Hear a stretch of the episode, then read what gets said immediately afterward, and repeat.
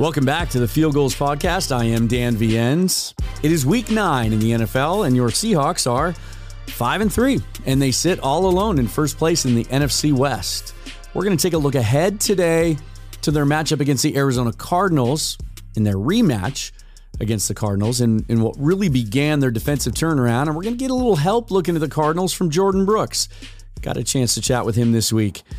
Uh, he's going to give his thoughts on what he thinks the key to the Seahawks defensive turnaround is and what it's like facing Kyler Murray, especially from his vantage point. But first, we have some breaking news.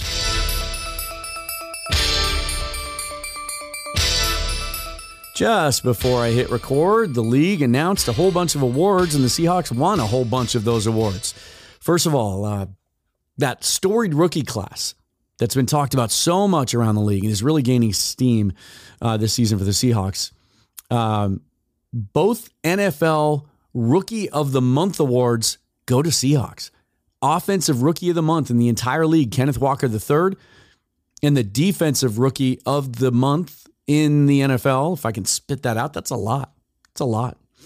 Uh, Tariq Woolen, of course. Walker for the month. There were five games during this period um, that was evaluated 432 yards rushing and five touchdowns. Woolen, of course, three of his four picks and two fumble recoveries. It is the first time in NFL history since they started doing this back in 1996, I believe, that both of the awards have gone to teammates.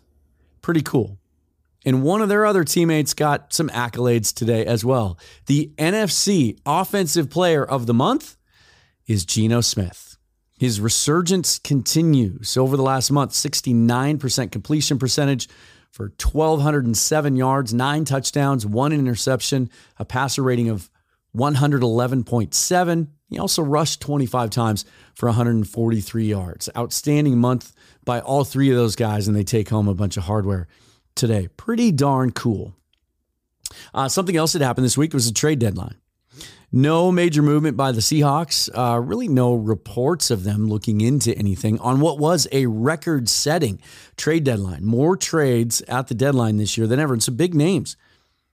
Some big names changing zip codes. Bradley Chubb, probably the biggest deal, heading over to the Miami Dolphins. Um, not a full sell off from the Denver Broncos. We had heard that they were thinking about, or at least entertaining, uh, the idea of trading Jerry Jeudy and some other players as well. But um, they ship Bradley Chubb off to the Miami Dolphins, and then the Dolphins sign him to a massive contract extension today. So the Dolphins are all in and going for it. The Broncos, not quite sure. Um, we'll see how that works out for them. But the Seahawks stand pat. They just make one move. They they release. They tried. They did try to trade Sidney Jones, the veteran corner, the former UW star. Um, and they ended up releasing him because they couldn't find a taker. No one willing to give up a draft pick. Um, look, this this is simply a sign of how far that defensive backfield has come for the Seahawks in the last year. That they pick up Sidney Jones for a late round pick last year, and he becomes their best corner by the end of the year. And this year, there's so much depth that uh, there wasn't a place for him. You know, the young guys, Mike Jackson on the left side, Woolen, of course, Coby Bryant in the slot. And now we're going to get Tre Brown back. Might even be activated this week. Carroll said he was a full go. We'll talk about injuries coming up in a little bit. So, no major impactful. Obviously, the big trade in the NFC West happened a week before the deadline, week and a half, with the 49ers picking up Christian McCaffrey, who had his breakout game over the weekend with a touchdown passing, rushing, and receiving. 49ers on their bye this week, so even more time to incorporate McCaffrey into their offense. We'll see where that goes. Uh, let's take a look at this matchup. Let's take a look at the two teams and and kind of where they stack up now as opposed to three weeks ago in relation to the league and then in relation to each other. Um, first of all, let's go right to DVOA because this is where the Seahawks just continue to climb. Um, they are sixth overall in the league right now. The only team remaining on their schedule who has a higher DVOA ranking are the Kansas City Chiefs. The 49ers, though, do sit right behind them at seventh. And and really the big part of the big contributor to the Seahawks moving up in those overall rankings is the improvement of the defense. They were 31 in DVOA, I believe, three weeks ago. They are now 11th on defense, seventh on offense. That's been pretty consistent. And even they've had a couple of notable mishaps on special teams, but their special teams are ninth overall as well. Arizona in DVOA, is 30th overall. Their offense is ranked 26th and their defense is ranked 19th. Uh, kind of matching up head to head on the stats. Seattle's offense averaging 352 yards per game. That's 12th in the league. Arizona's defense giving up 362 yards per game. That's 22nd in the league. Seattle's offense averaging 26.3 points per game, fourth in the league. Arizona's defense giving up 26.3 points per game. Did you catch that? Seattle's offense scoring exactly the same amount of points per game that Arizona's defense is giving up. So uh, I would imagine the over under this week, and I'm not a gambling guy, uh, for Seattle would be 26 points. Just guessing. Uh, that ranks 30th in the league for Arizona on defense. Meanwhile, Arizona's offense, middle of the pack, 14th in the league in both yards per game and points per game. They're averaging just under 23 points a game. And Seattle's defensive numbers really don't tell the story. They're still 27th in the league overall in yards per game, 26th in points per game at 25. But we know how much they've improved. And since that last meeting two weeks ago, you look at it, someone said to me the other day, like, ah, I think that Arizona offense is, is heating up. And indeed, the big change for the Cardinals since the Seahawks faced them three weeks ago is the end of the suspension of DeAndre Hopkins. They get DeAndre Hopkins back. Uh, they're still missing some of their other skill guys. Uh, Marquise Brown is still out injured. James Conner um, limited in practice still. He might not go. But they get DeAndre Hopkins back, and he's doing DeAndre Hopkins things. In the two games since he's come back, 22 catches, 262 yards, and a touchdown. And he played uh, primarily, he plays on the left side. They move him around some, but primarily he plays on the left side. He played 80% of his snaps last week on the left side, which means most of the time he will be matched up against Tariq Woolen. And Hopkins actually had some really nice things to say about Woolen, called him one of the best young corners in the game. Um, but here's what's happened since they met two weeks ago. Of course, the Seahawks go 2 0, 2 0 over that span with wins over the Chargers and Giants who had a combined record of 10 and 3, by the way. Um, and the Seahawks defense only giving up 18 points a game over that stretch. But someone said to me the other day, boy, that Cardinals offense with Hopkins is really coming along. And they did score 40 against the Saints two weeks ago. But two of those were pick sixes by the defense. If you take those out, the Cardinals offense over the last two games averaging 27 points a game kind of right there with with the, what they've been doing for the season. Uh, but DeAndre Hopkins changes the game, really does, and you could see the impact it had on Kyler Murray. Had his best game of the year against Minnesota last week, even though they lost that game. So the Cardinals one and one over the last two weeks. Murray 31 out of 44, 326 yards, three touchdowns, ran six times for 36 yards. Seahawks will take those numbers, and threw two interceptions. And so, you know, it's always in- interesting to see when two teams play so quickly after facing each other just a couple of weeks ago. And then the Cardinals with the new look with Hopkins. I'm always fascinated to see like, you know, what were there parts of the playbook, parts of the game plan that that one team or another kind of held back. Now Murray did have success running against the Seahawks last time. Uh, ran for over 100 yards and a touchdown. Um, but obviously, the marquee matchup in this game is going to be Tariq Woolen going up against DeAndre Hopkins. Uh, and, and, again, the Cardinals are battling some injuries. We'll talk about those in a minute. But first, uh, I had some help looking ahead to, to this Cardinals game this week. Uh, Jordyn Brooks, the Seahawks linebacker. Um, first of all, he's teamed up with Campbell's Chunky Soup for their Chunky Sacks Hunger campaign aimed at providing meals for those in need. For every sack the Seahawks record this season, Campbell's will donate a thousand meals, and it's a cause that's near and dear to his heart. As Jordyn grew up, youngest of seven kids in a family that did experience financial challenges and even experienced homelessness for a period of time. Brooks delivered some of those cans of soup in person this week at the Plymouth Housing Complex. I got to watch some of that, some incredible reactions from some of the people, most of them uh, elderly women who were so excited uh, not only to receive the charity, but also um, to see Jordyn Brooks. And one woman in particular was moved to tears, and she was wearing her Seahawks gear, and she was so excited to see him. Uh, we got to talk a little bit of football after that, though, and um, And Brooke, Jordyn had some interesting things to say. For starters, when I asked him about what was the key to the Seahawks turnaround on defense over the last three three games, he didn't mention a single thing about scheme or game planning or X's and O's, but he did talk about pride. Guys just tired of getting smacked in the face. Uh, we got we got beat up there for a while. I think three games in a row, and um, kind of had a come to Jesus meeting, and um, you know everybody just held each other accountable and just decided that we want to play better as a unit. And um, I think that's what we've been doing. Uh, indeed, they are. And now that the defense is playing on par with the offense, expectations from fans and the media have changed. And as the Seahawks currently sit in first place in the NFC West, they're being talked about as a potential playoff team. But according to Brooks, none of this is a surprise, and they have had high expectations all along. Yeah. Um, saw it way back in OTAs. Um, a young team, kind of a new era, whatever you want to call it. Um, it's a new energy. Um, I think we're starting to catch rhythm right now as a team. So I'm excited to where we could take it. Uh, we could take it as far as we want to, and so just got to take it week by week and, and just keep going.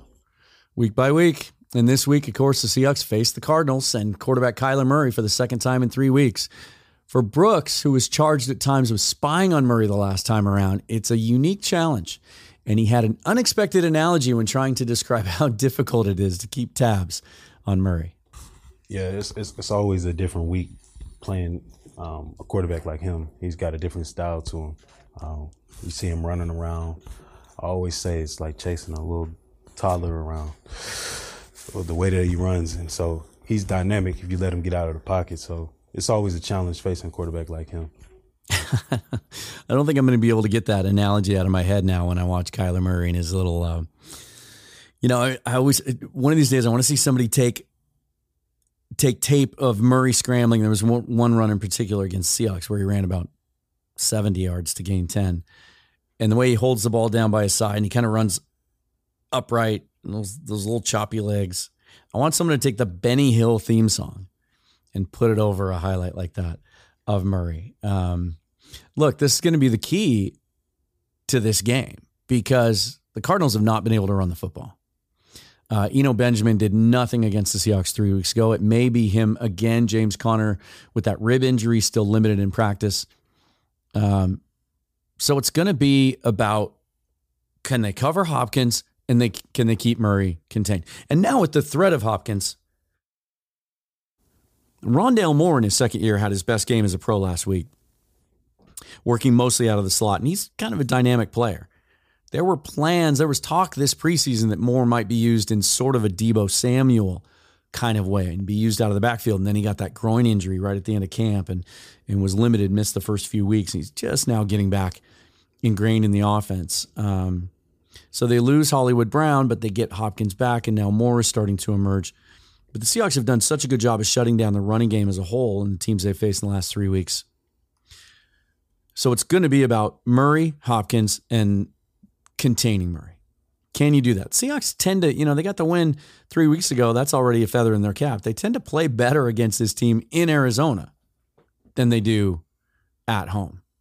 Uh, checking up on injuries, Cardinals are going to be hurting up front too. Already, uh, their center, Rodney Hudson, has been ruled out for this game. And also, their starting left tackle, DJ Humphries, day to day with a back injury. Kingsbury, not sure if he's going to be able to go. Josh Jones, if you remember him, he was a guy that we talked about a lot in the draft a couple years ago out of Houston. Uh, he would be playing in his absence, so that the Cardinals could be down two uh, starting offensive linemen, and, and you could argue their two best starting offensive linemen. Also, they're a little banged up in their defensive backfield. Um, the two former Huskies, Byron Murphy, the cornerback, and safety Budda Baker. Um, Murphy limited in practice this week. Baker missed practice with an ankle injury. Not sure if he's going to be able to go. And then uh, James Conner sounds like he's kind of day to day. Might be a game time decision with that rib injury. Seahawks, meanwhile, Pete Carroll says we're getting as as healthy as we've been, and really, really good news across the board for the Seahawks this week. In their first injury report yesterday, the only two Seahawks that sat out were Mar- Marquise Goodwin and Darrell Taylor. Um, Tyler Lockett and DK Metcalf both practiced in a limited basis. And, and I just have to say this too. I said on the show last week be careful with DK. patella tendon injury, even though it's not a tear, hurt a lot of two to four weeks. Got the bye coming up in two weeks. Let's not take any chances. Thought we could win this game without him. Was surprised that he was he was activated. Was surprised to see him out there, and he didn't look he didn't look hurt at all. You know what's the old saying that you know are you hurt or are you injured? He didn't look injured for sure. He wasn't favoring that leg. He looked 100%. Seahawks targeted him. Uh, he looked great. Um, so if those two guys are, are out there, obviously that's an advantage. And then uh, I was really concerned during the game when Austin Blythe went down with that knee injury. Um, Kyle Fuller has has had opportunities to play over the last couple years and hasn't played well. But from all accounts, from the things that I have read and the, and the people that I trust when it comes to offensive line evaluation, he played pretty well. Um, and so maybe the backup center isn't as big a concern as we thought it was coming into this game because um, the Giants have an outstanding interior defensive line too. Um, he did get kind of pancaked and bull rushed early, but once, once he got his feet under him himself, figuratively, figuratively and literally, um, he held up pretty well against those guys uh, in the middle. Um, but Blythe practiced on a limited basis yesterday, and it sounds like he might be good to go. Also, Penny Hart's going to be back. Um, uh, the team elevated Cade Johnson last week um, in his stead. And Tre Brown was a full go, or uh, Carroll said he'd be a full go in practice this week, the second year corner. And so that just, you know, we talked about that depth, the uh, the luxury of being able to to release Sidney Jones when they did after trying to trade him. That Tre Brown, as good as he looked last year before he hurt his knee, um, full go just gives him even more depth. And and it sounds like Artie Burns is pretty close too. So that cornerback group is going to be really deep. Uh, and again, about as healthy as they've been. Uh, if they can just get through through these next two weeks without any major injuries and get into the bye week, uh, they should be in good shape for the for the stretch run. Um, around the rest of the division, I mentioned the 49ers on their bye this week at four and four. They have been. Uh, I've I've I've seen the R word. I've seen the R word being used with the 49ers this week. They are resurgent now, especially with the addition of Christian McCaffrey. Uh, and so that's going to be interesting to watch. But the other game involving an NFC West team, we're going to want to keep our eyes on that too because the Rams play the Buccaneers. The Rams at three and four really struggling. Uh, there was a lot of smoke at the trade deadline that they were making a big time push to get Brian Burns to add to that pass rush. Um, that they were even offering. Uh, one report was they were offering a quarterbacks type package, which would have included f- future first round draft picks.